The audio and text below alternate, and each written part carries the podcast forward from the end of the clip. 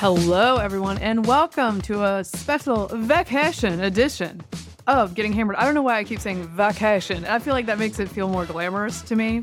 It's like you're on the French Riviera. Yes, I'm not on the French Riviera, but I am going to Italy. So I have a long plane trip ahead of me and some relaxation time monopolized by no children. So I'm coming to my co host, Vic Matus, here on Getting Hammered to ask him, as the well read editor of the Weekend Beacon, which That's deals with the, the culture and the arts, what should I be consuming while I'm on my vacation and I have this precious time before me, either on video on the plane or reading a book poolside?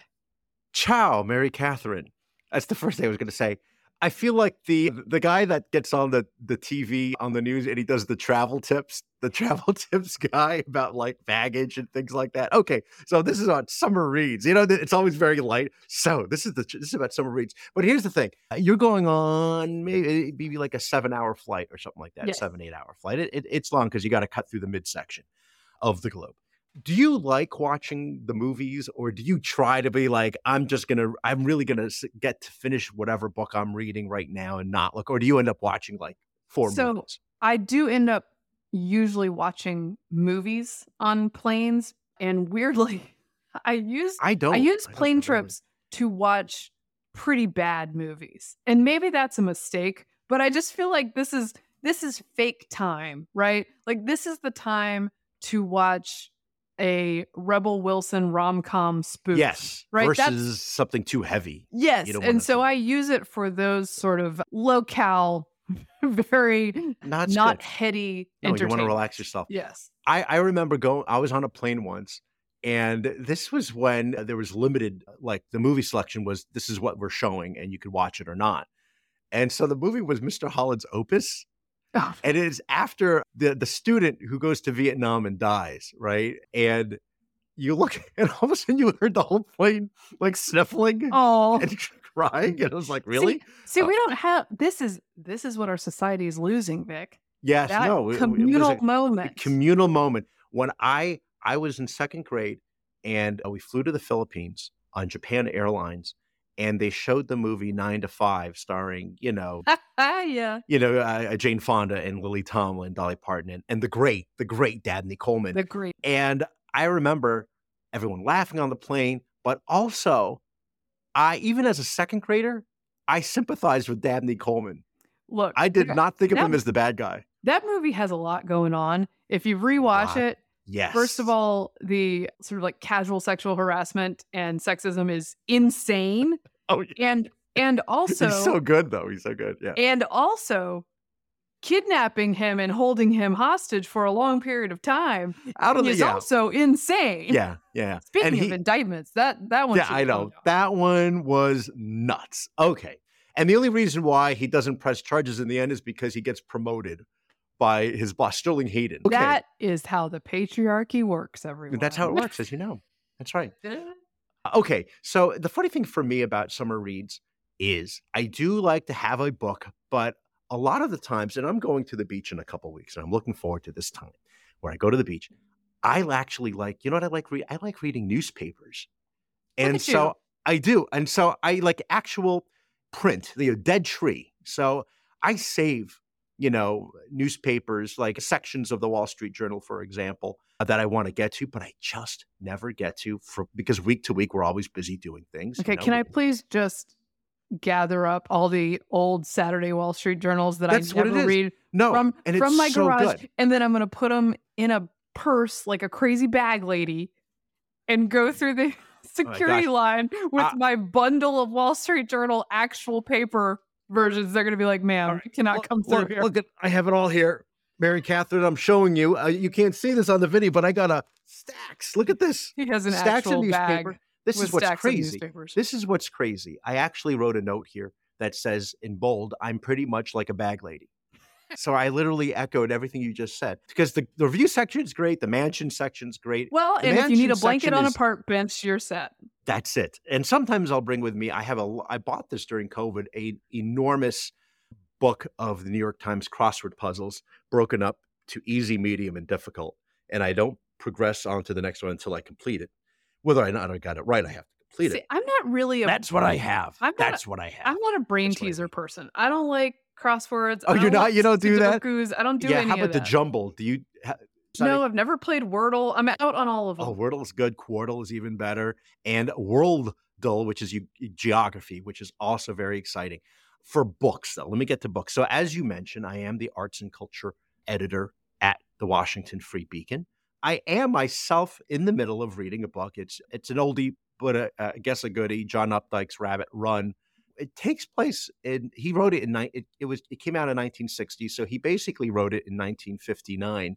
It's weird, uh, you know. Updike has the, the descriptions are so vivid, but there's a downside to this, which is his description of the, the protagonist having this affair with a not so attractive woman.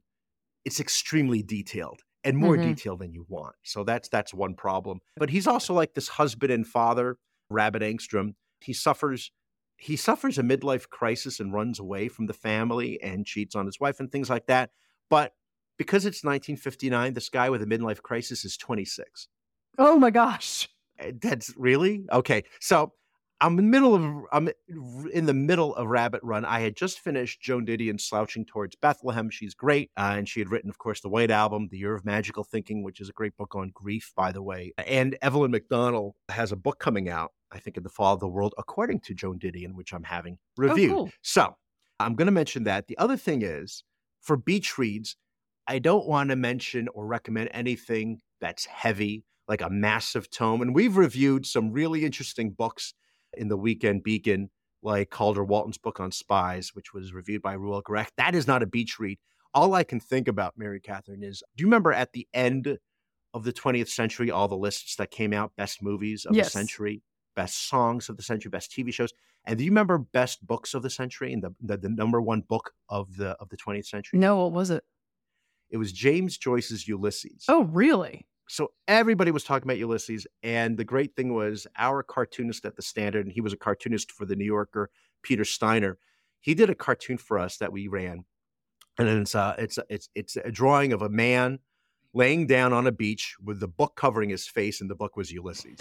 Because I mean, let's be honest. That's here, where I'd be know? on vacation. Yes. Yeah, I know. We're not, so I'm not going to recommend Ulysses or any of these massive tomes and anything too academic. Okay, so here's what I got for you. Okay. But it is still kind of books that I'm interested in. Kate would have a different set of books. Gotcha. I'm just going to say my wife Kate would have it. It would be like the you know what is it the Potato Peel Club Right. of that takes place in that island off of England in the war. You know that thing. Okay, so yeah, I'm just gonna have to text Kate as well, well, so I can just get both sides. Do you like that? That's my. That's the best I can do. Is the potato peel club. I forget that they're screaming at me. She's screaming at me right now because I'm not getting it right. Or you know where the it's- It crawdads, sounds where the craw, where the crawdads sing Yes. or live. the Potato Peel Uh, Club sounds like something I would enjoy, honestly. Yeah, no, I think you'd like it. It's a favorite of my mother-in-law's. You know. Writing it down. Okay, now onto your list. Okay. Okay, now on to the list. David Grann is one of the great, I think, writers of our time, and he did some work for us at the Weekly Standard, and he is at the New Yorker. Okay. He wrote the books The Lost City of Z and Killers of the Flower Moon, which is going to be a movie with Leo DiCaprio and Robert De Niro, directed by uh, Martin Scorsese. And I would love to read Killers of the Flower Moon. I have not. Check out the trailer. It's fascinating. The story is fascinating.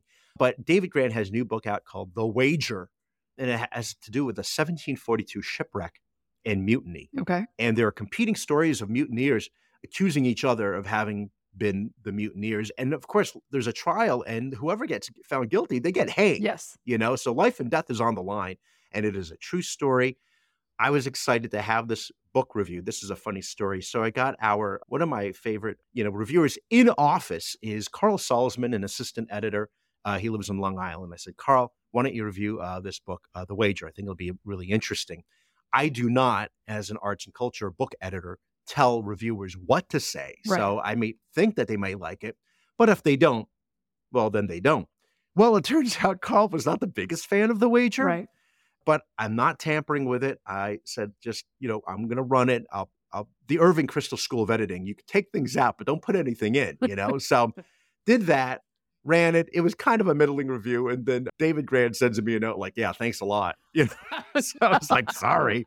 you know, but I stand my ground. This is how I am as you a know, this is ethical. yes, ethical, ethical editing. editor. There you go. I will tell I will tell you something though. What a, a book that Carl Salzman really did like is one that came out a year or two ago called The Lost Boys of Montauk by Amanda Fairbanks. And it's about this four-man crew who was a father of several boys. They left Long Island in March 1984 and they never came oh, back. oh wow. And it's a really interesting story. It's sad, it's powerful, it's moving, but it's more than just the disappearance. It also has to do, it, it, it's a snapshot of Long Island in the early 1980s as things were beginning to change and the Hamptons were becoming this place, Right. right? Oh, that's interesting. And it was like, it was otherwise before there was like a working class, a, a large chunk of that island, and parts of it still are very working class. But this was happening at the time. It's the 80s. I think that's very interesting. It reminds me of a book that I read. Obviously, this came out some time ago. Sebastian Junger's The Perfect Storm, which is a great book and an easy, fast read. I also read Lin- Linda Greenlaw's The Hungry Ocean. I recommend that. There's a great little tip in that book. I She do was like the first- theme that I'm gonna go. I'm gonna go sit by the sea I know. and read about how the sea And- will kill and- me. and that's exactly right. I like doing that, you know, just to put me a little bit on edge. I think uh, I should read about some Italian fascism I'm No, I- maybe. Yes, that's right. There's a there's a good book that Chris Caldwell re- reviewed on Mussolini. I'll I'll, re- I'll recommend that one. The Hungry Ocean, by the way, has a there's a, she Linda Greenlaw became the first female swordfish captain, and you know Oh, you're, cool. you're- you- and and you're out at week at sea for weeks, right? So the amount that you spend on food and everything, and you got to keep everybody in order. She learned this trick from a captain that she had served under, and he told her, and I'll just use his terms, which is how he said it, is sometimes the captain has to be the asshole, is Mhm. the way he put it, because it directs everybody's negative energy on in, in a confined space to you versus each other. And the last thing you want is a crew fighting each other, Right. which is a very bad thing.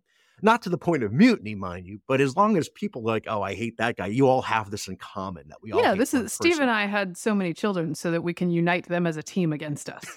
Against you, against you both. Okay, okay. All right. Now I want to turn to pop culture. Well, I want Uh, I, I will say oh, yeah. I like I like the historical fiction ish Yeah. bent here. That's Mhm, that's mhm. something I'm into. Yes, And. I I recently read. Have you read any Amor Towles? No, he wrote I have not. he wrote A Gentleman in Moscow, which was Okay. acclaimed.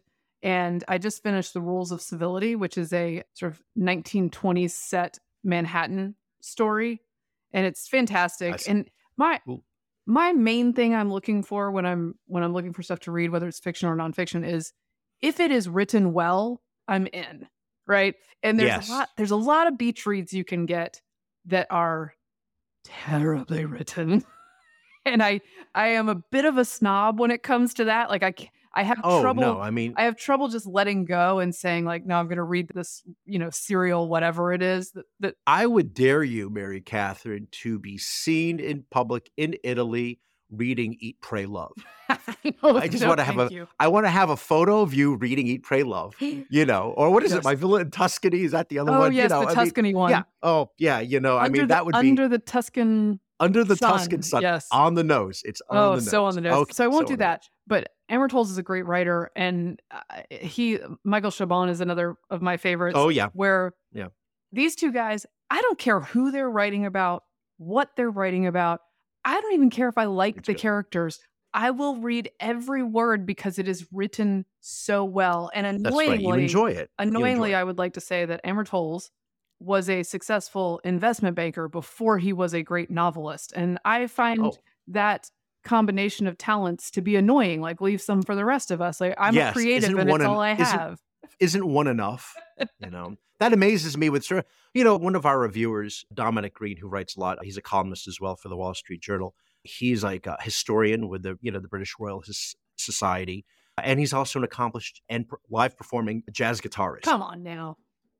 Give me something, Yeah. you know what I mean? Really, both. So he writes on just a, a broad array of subjects. Okay, I was going to mention for pop culture, Yeah. one of my contributors, a fellow named Sonny Bunch, he just reviewed for me Nick de Semlyen's uh, book, Last Action Heroes. And it's about the rise of the 1980s action megastars. Ooh, I think I would Sylvester like that. Stallone, Arnold Schwarzenegger, Bruce Willis. Very, very gossipy, including Steven Seagal. Shockingly, does not come off so well in this book. Where uh, so, le- the, the the the story was that his stuntman leveled him. So we, I don't, you know, that's that's the story. if you're into music, Christopher Scalia, he loved this. He's a classic rock guy, also a scholar at the American Enterprise Institute. He recommends a book, Quantum Criminals Ramblers, Wild Gamblers, and Other Sole Survivors from the Songs of Steely Dan Okay. by Alex Pappademas and Joan LeMay. It's a very contentious book. And it's a contentious issue because I think people either really, really love Steely Dan or they hate it with the fire of a thousand suns. I like Steely Dan. So I'm You I'm in that camp.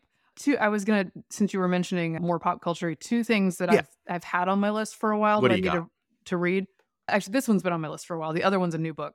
Mel Brooks's memoir. Oh, right. I need- you like that. I need to Okay. check this out. And then the other one, John Stamos just wrote a memoir.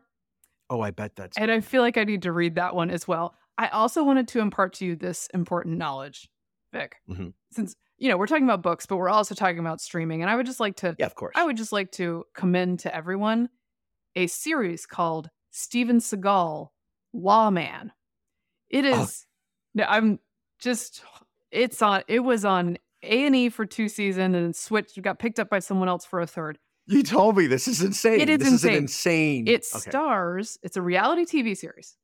It stars actor and martial artist and musician, apparently he's a musician as well, Steven Seagal, performing his duties as a reserve deputy sheriff in Jefferson Parish, Louisiana, and then in Maricopa County, Arizona in season three. it is wild, y'all. He just rides along looking like Steven Seagal, not dressed for the part or anything, just looking like Steven Seagal. He rides along with these local Louisiana sheriff's deputies to arrest people who are like driving drunk or what, whatever it is, disorderly conduct. Because, you know, there's a lot of drinking in Louisiana. And uh, he comes across these good old boys. And the funny thing about it is that he's not terrible to them. Like you would think this would be a show you'd watch where it'd be like, oh, hard justice. And he's like Yeah. knocking heads together and being probably problematic for Right. civil liberties. And really, he's just like, man, look, you need to not drive drunk anymore. Can we give you a ride to your house and you promise not to leave again? That's that. Those are the encounters that Steven Mary Seagal Katharine, has. You said that it's an, a number, of, like a lot of episodes, these people sometimes have no idea who he is. No, they're just like, oh, who's the guy wearing a black robe robe like? Right, right. Get up. Straight from the, who's the guy straight from the dojo? Yeah. No, what's, it's- what, is he It's doing? wild. Like the concept is wild. The interactions are wild and sort of heartwarming. So anyone, anyway, Steven Seagal Lawman. That's a thing you can watch on a plane, okay. maybe. Good. All right. There is, by the way, when I mentioned pop culture and Nick de Semlyen's book, Last Action Heroes, my other colleague, Aaron Harrison, recommends a book. This came out in the late 1990s, and it's called High Concept by Charles Fleming, and it's about Don Simpson of the Simpson Bruckheimer Hollywood partnership.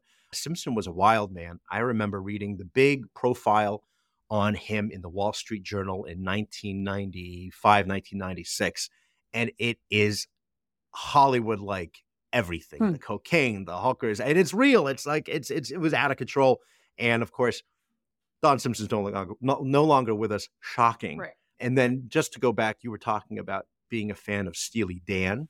Christopher Scalia had a funny line in his review that he says he understands why some people are uneasy because it, they veer dangerously close to cool jazz.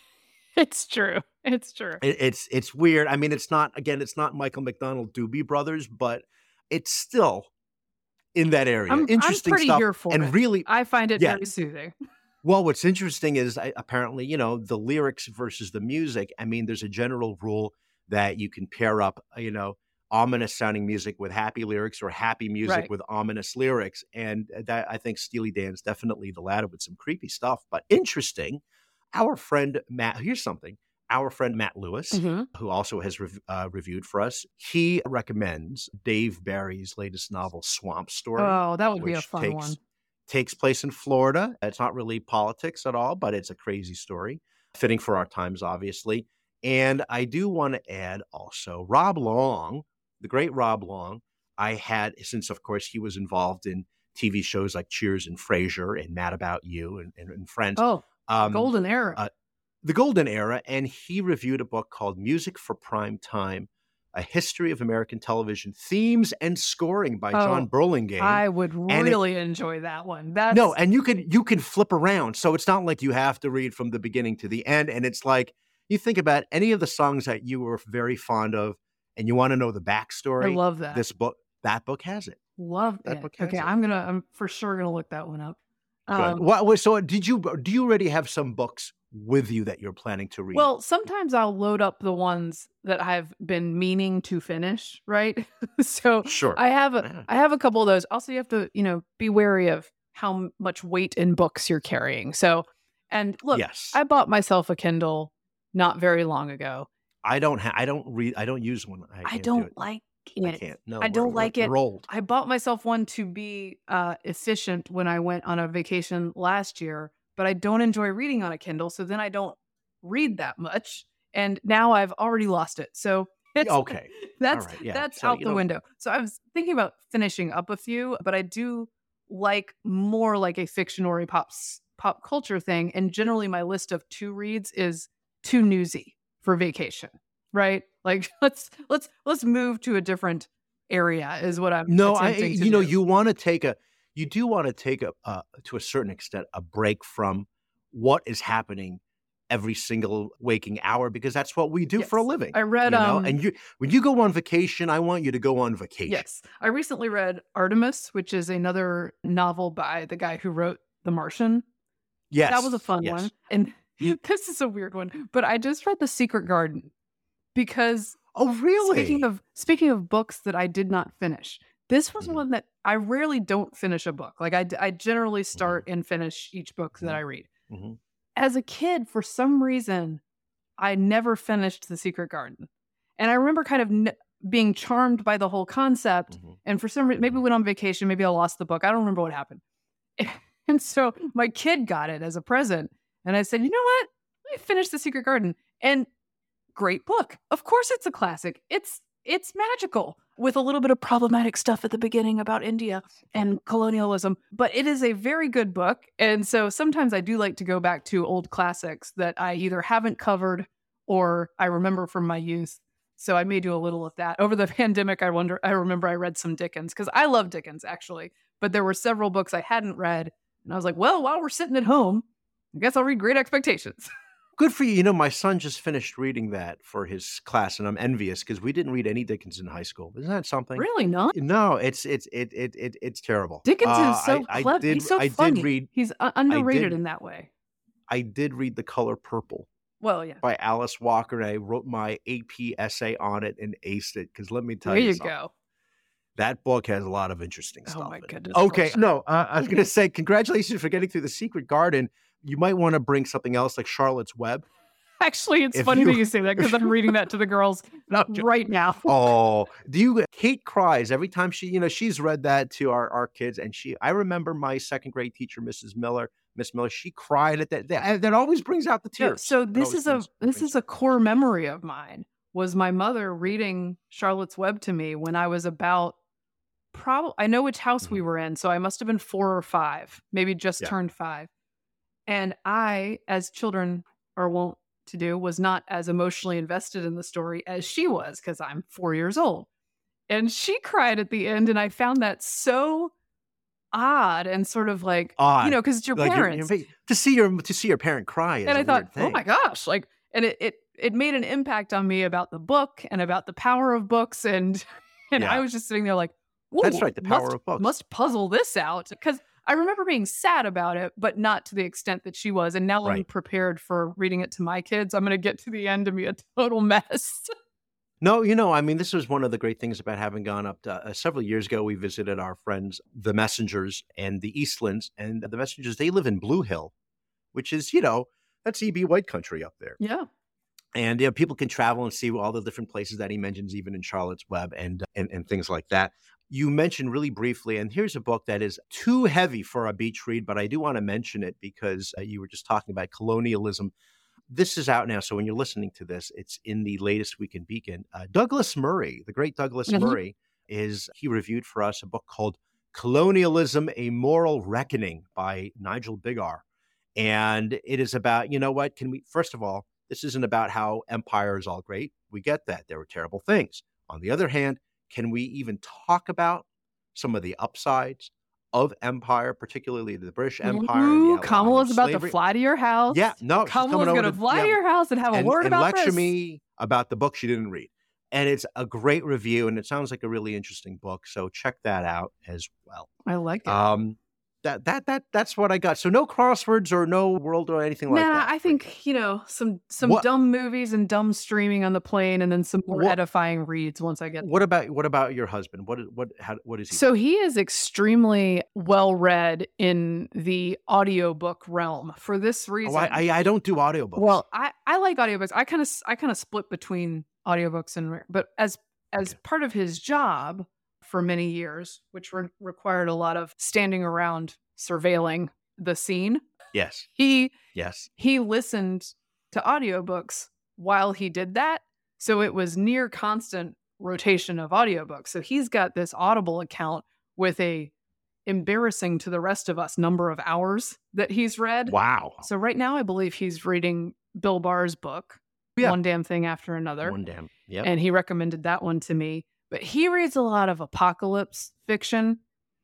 Oh, and Oh, yeah. that World War Z. so that a lot of them are good, but they're stressful. So I have Yes. I have to be careful when I read those because if for instance he wanted me to start one right before we went on this trip and I'm like, "Look, we're leaving our kids with somebody else. I'm going trying to relax. I can't read an apocalypse book right before I leave. I can't do that." Yeah, no, don't read anything about abduction or anything like that. But you know, a friend of mine, a friend of mine in law enforcement, was a huge fan of the audio book of World War Z. Oh, interesting. Says it's amazing. A lot of audiobooks are truly great performances. So there's that. So yeah, that that's Okay. that's his his realm. He does a lot of historical fiction. Oh, the other book I downloaded on audio recently because we watched The Pacific was With the old breed. yes, correct. Aha. you. Uh-huh. You're welcome. The By old- Sledge. Yes, by Oh, what's his name? famous Marine Yeah, yeah. An amazing book. Eugene Sledge. So Eugene I downloaded Sledge. that one. So I'll probably listen to that one, which not light but great reading. no, so- but it's it's actually not a it's not a big book right. either. So I mean, it's manageable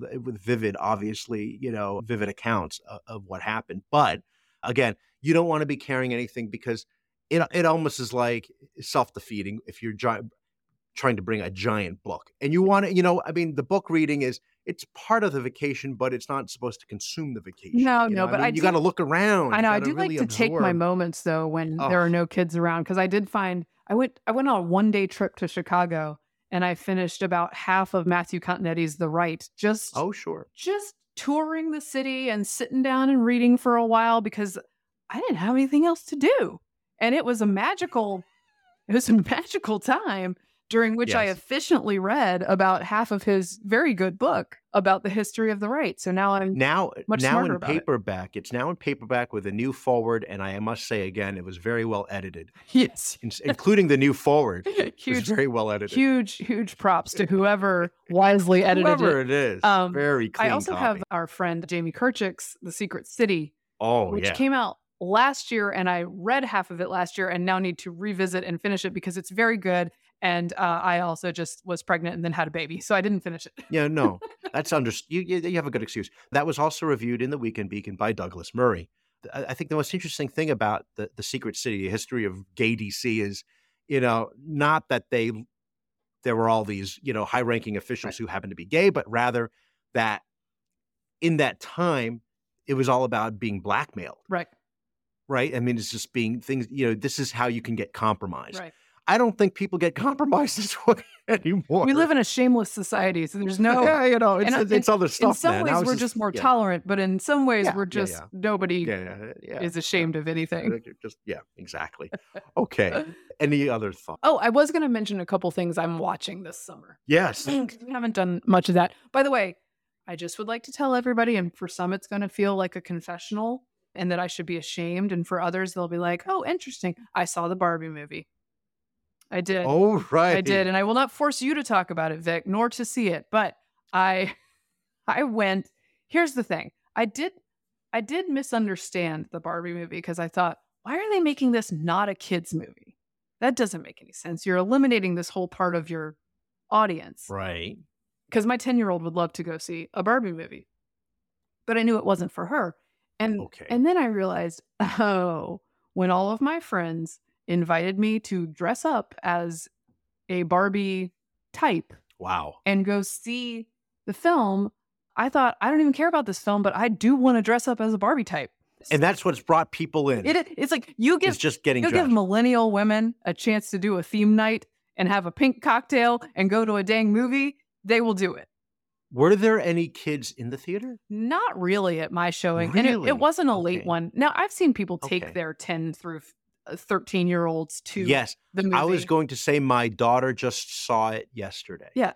I think And she said in, it was amazing. she's in she an said age it, well, she's in that age. yeah, she's in an age range that can handle that. I, a lot of it will go over the kids' heads, but I, Okay. but you, and it looks great and it's, it has all the fun fashion that they want to see and the and the Barbie dream house is it. brought to life and all of that is really cool. So they'll they'll really like that part. I know with my kids, I would have to have a pretty in-depth conversation about what patriarchy means when we get home. Oh, boy. And I just thought I'm not sure that I want to do that right this second. Does it beat you over the head? Oh yes. So that's my Oh. complaint about it is that Ugh. it it looks great. Margot Robbie is winning.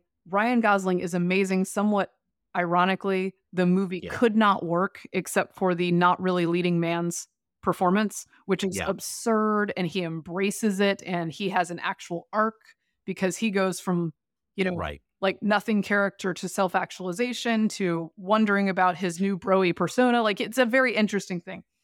Her arc not not as interesting, and it just it's like they can't help but hit you over the head with the messages. I also would have taken about twenty minutes off of it, That's how I feel about many movies, by the way. As you know, I have a history of complaining about. but there there are many upsides. And look, I think it did it. You have to hand it to Greta Gerwig, who's the director, because after I came out of the theater, I was like, I need to talk to someone about what I think about this movie because it's oh. complicated and Yeah. the things that she's saying are like many things at once and contradictory. Yeah. And also, it's just all serving Mattel, which is ironic because. Oh, yeah. Right. At the end of the day, they're going to be selling. But and then I found myself in agreement with the nation's review of all reviews Ooh. of this movie almost entirely. And sort of in agreement with our friend Sonny Bunch's review, except that I would not have had Will Ferrell in the movie at all, and he enjoyed it. I heard about Yeah. that. Okay. You know what? So I'm not seeing that. I think I'm finally going to return to a movie theater for the first time since last December when I stopped seeing movies. And I think it's going to be for Oppenheimer. Ah, there you go. I Uh, want to see that too. you- I just haven't I'll fit it in. tell you why. Because two people told me how much they really enjoyed the movie. One, of course, was reviewed in the Weekend Beacon, John Podhoretz, who says one of the best epics of the last maybe Wow. 10 years. And the other one was just the other day, Brent Scher, Okay. my former colleague now off to the Daily Wire. He loved the movie a lot. And I thought to myself, well, if John Podhoretz and Brent both Mhm. liked it, I guess it's worth I, like checking it. out. I would like to see Oppenheimer, and I still haven't seen Sound of Freedom. I would like to see that, Yeah. and Into the Spider Verse, which I loved the first one. So Uh, yeah, I think it's fine. I don't really, I'm kind of done with superheroes and cartoons, yes, but I understand. I- I also heard Mission Impossible is good. Matt Continetti loved The Last Indiana Jones. I don't even know if I'm allowed to share that. Okay. But he but he refused to tell me anything because he wants me to see it. Okay. So and then lastly, I have we have been watching The Righteous Gemstones oh, on HBO. your your people. This is your people. Oh my gosh. I you know what I am? I'm that meme of sitting on the college campus, Steven Crowder. Danny McBride is a genius. Changed my mind. He is fantastic. Oh, he's great. I love everything he does. I love the offensive parts of it. I love the endearing parts of it. I think he understands parts of American culture that no other Yep. person in Hollywood understands. Yep. And that he gets to do these ridiculous productions makes me happy. I think one of the keys is that he lived long enough in the real world before he became famous. And I think that's sort of like to the detriment. I'm just thinking off top of my head here, but if you became famous as a very young actor Yes. and spent your whole life in Hollywood, it wouldn't be quite the same in terms of getting it, I think, than somebody who is actually it's like Quentin Tarantino working in, you know, the video rental Yeah. you know, stores and in uh you know, movie theaters, certain kinds of movie theaters, you know, and having that connection. And in the sense of Danny McBride, you really do get a sense. As you mentioned, he's not originally from North No. Carolina, but he ended up there. Now, East, Eastbound and Down is like a trip back home for me It's just Yeah. in the way that Jersey Shore, I'm sure, is for you. I oh, Just Man. kidding. that was hurtful. Just Ending on a bad note. No, Okay. no, I am going to ask you one more question, then we're going to close. it. Shoot. Is there an author or a genre of books that people in your peer group love that you feel like you should love that you hate? Oof. Like, like all your friends who like the same things you like are like, these are great books, and you read them and you say, no, no, no, not for me. No, I mean, when I was on the Sub Beacon, obviously Jonathan and Sonny Bunch were very Jonathan Last and Sonny Bunch were very much of the same mindset of the same kind of books about movies and things that they both loved. I don't read much, many any books about the movie business, so I, I could not really relate to them on that. With my colleagues, I happen to be in agreement with the books that they like. But I'll think right off the top of my head, Matt Continetti and Andy Ferguson Right. and I were we I I love they love the New Yorker writers. I love the New Yorker writers, and just so we all talk about it. So I haven't gotten to that point where there uh, other groups of friends of mine are reading things that I'm not into. I will say this though, this is my one pet peeve, and it's not really related, but there are certain kinds of fiction that some maybe friends or family related extended family would be like, you got to read this book, and it's just it's it's not for me. Yeah. I'm just gonna I say it. that. I'm not even I'm not even gonna get into the detail I- of what the book is, but it's like fake espionage or whatever it is, or fake crime or whatever. It's fiction, but it's like uh, you know, special unit six going in to extract whatever. I I can't no, I I'm just It's not for you. you you know what I'm Yes, talking do. about. And and and they also think that, you know, and they read these books in a day. They read these books in a day. I, I would be still reading the introduction and they're like, you gotta read this book. And I get this all the people will give me books, not ask me, do I want this book? Right. They're just shoving it in my hand, say, this is and I'm like, oh, I guess I gotta drop everything for this. And I have a stack of these books, and I'm like, people, I have I'm a slow reader and I'm so way behind on everything. I appreciate that you think of me, but I can't I just can't get it. I'm also not a fast reader. Two things. You reminded me that right above my head, I have a copy of Andy Ferguson's Fool's Names, Fool's Faces, which Oh. is a collection of Yeah. his devastating profiles, which I will now take with me on my trip. So that's that's one thing. On Those are those are great Yeah. because again, they're you know vignettes and you always know, read Andy Ferguson, just to, just as a blanket rule. Yeah, And then I was going to tell you, I have the woman version of what you have, which is people shoving sort of like sexy beach read or Crazy Rich Asian, Asians was one of the genres that was big a while Mm-hmm. Oh, ago. sure. And I kind of yeah. hate read those. I was like, whew, Yeah. man. Not sorry, that sounds offensive to you, but you know what I mean. I know what you for the for the crazy rich. Yeah, thanks a lot. I I I I, I will I will say the, uh, this. I'm just going to throw this out there because this it never any nothing ever came came of it. But a very long time ago, a book editor who will remain nameless had tasked me with, for whatever reason, th- he thought it would be interesting if I did a roundup review of a history. They were like volumes of erotic novels and literature, a history of erotic Yes. literature. Wow. And it was like published by Carroll and Graf at the time. So it was like very serious. Yeah, yeah. I, I I never did anything with it, but I can tell you, I mean, if that's the kind of books that people are recommending, you can always tell the ones that are written by by women. Yes, this is true. Now the, the I'm this just, is the I'm most gonna leave it at the that. most I'm gonna say pages and pages. I'll write already. The massage, I get it. It's a great massage. the most recent sort of hotness on this front is Yes. Colleen Hoover, who is like, there's a, a lot of scenes in the Colleen Hoover books that are that uh, that the ladies Oh. enjoy. It- yes, Oh, I love the euphemisms. I mean, I actually could write about this because I, you know, did enough reading about it. But there's a pattern. Yes. there's a pattern they follow, and it's a formula. It's a formula that obviously works. It's targeted to women. Yes. If it was men, it would be a very short book. but if it's, you know what I mean, you just Well, skip. So there's You that. really don't need a plot. there's you that know, you know. kind. There is there is the Nicholas Sparks genre of just Oh, very yeah, the same thing. sentimental. Yeah, sweet. It's everything. All of those very women centric, Yeah. very popular authors whose success I both envy and respect. They're just not for me. it's You not what- for me.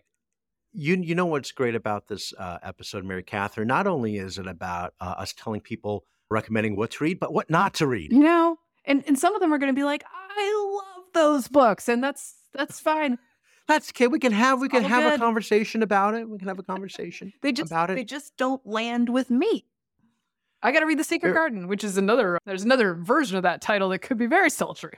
well, yeah, no, I, I, I, I, I, I made a joke about this in the last weekend. Beacon Tim Rice had reviewed a book on the the trials of F. Scott Fitzgerald, right, Mhm. following you know the, his sort of professional downfall per se and and and talent issues after The Great Gatsby, and I the name of the book is Taking Things Hard.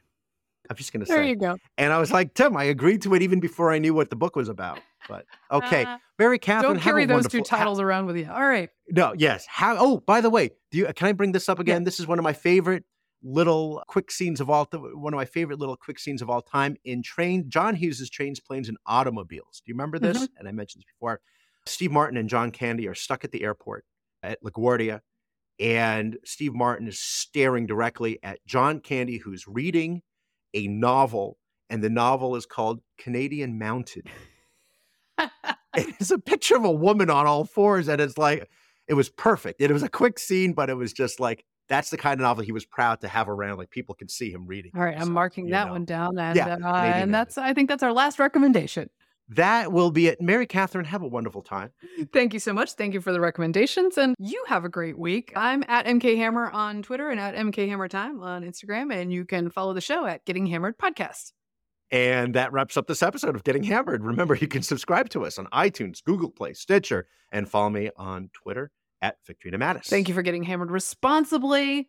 I might not be being so responsible while I'm gone. This has been a Nebulous Media Podcast.